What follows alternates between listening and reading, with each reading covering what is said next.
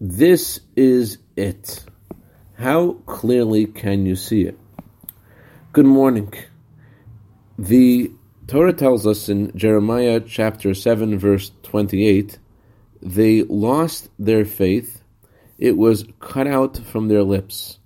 The Hasidic masters point out that because they didn't talk about what they believed in, they lost their faith. Although their faith was intact in their heart, but because they didn't express their faith and share it and talk about it, their faith was diminished. Conversely, the Torah commands us to talk about the miracles that God took, did for us when He took us out of Egypt. And the Torah says, whoever talks about it more is praiseworthy. But the literal words the Torah uses are, Hare zeh mishubach. This is person is praiseworthy.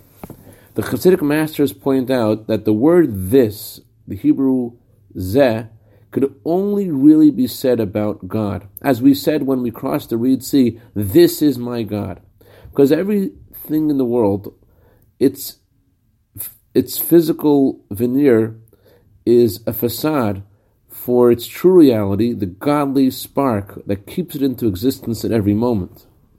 So, in order to have your Zeh, in order to have your vision, your clarity, this is it. You need to talk about the miracles that God did for our forefathers when He took them out of Egypt, and for the miracles that happen to you on a daily basis.